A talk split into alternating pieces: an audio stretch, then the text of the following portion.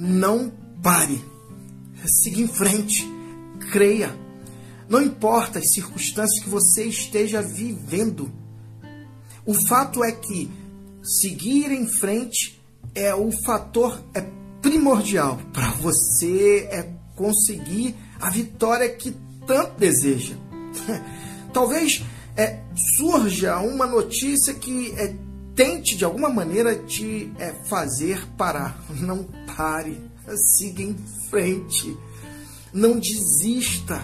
Essa é a palavra. Olha que interessante o que é, o Espírito Santo vai promover na vida dos apóstolos. Atos 5, a partir do versículo 12. O trabalho dos apóstolos resultou em muitos sinais da parte de Deus entre o povo. Coisas maravilhosas aconteceram. Eles se reuniam regularmente no templo, no pórtico de Salomão, e a harmonia entre eles era notável. Mas, ainda que os admirasse, o povo hesitava em unir-se a eles. Apesar disso, o número dos que passaram a confiar no Senhor aumentava sempre. Homens e mulheres vindo de todos os lugares. Eles chegavam a deixar os doentes na calçada, sobre macas, esperando que fosse tocado pela sombra de Pedro quando ele passasse.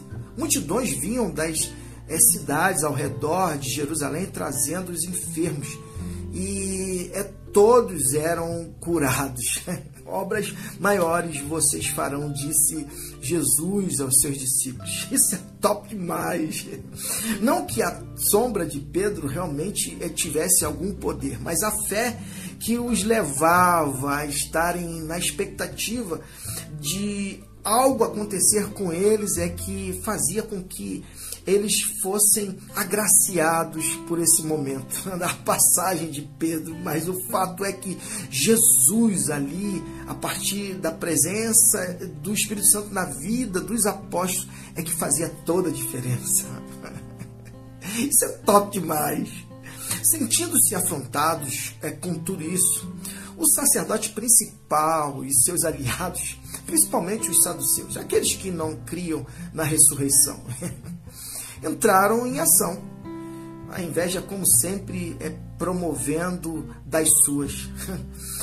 Prenderam os apóstolos e os lançaram na cadeia da cidade. No entanto, durante a noite, um anjo de Deus abriu a porta da cadeia e os libertou e lhes disse: Vão ao templo, fiquem firmes, digam ao povo tudo o que precisa ser dito a respeito dessa vida. Eles obedeceram, entraram no templo ao raiar do dia e prosseguiram com o seu ensinamento.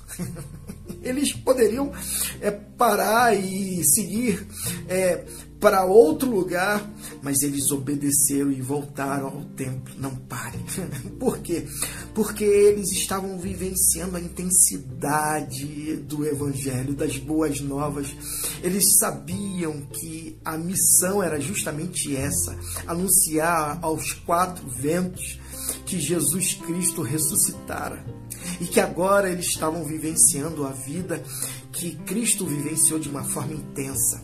Pessoas estavam sendo curadas, pessoas estavam sendo libertas, pessoas estavam agora vivenciando uma nova dimensão de vida, as suas mentes estavam focadas é, na presença de Cristo vivendo na vida deles. Isso é top demais, isso é tremendo.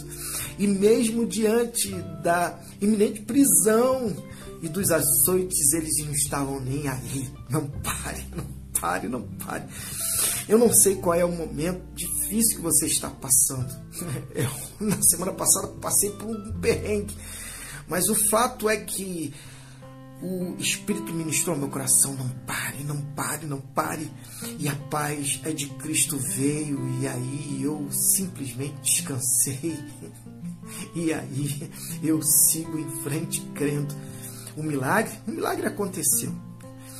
E o milagre é, também vai acontecer na sua vida. Basta você crer e não parar. Por isso eu digo mais uma vez: não pare. Que Deus te abençoe.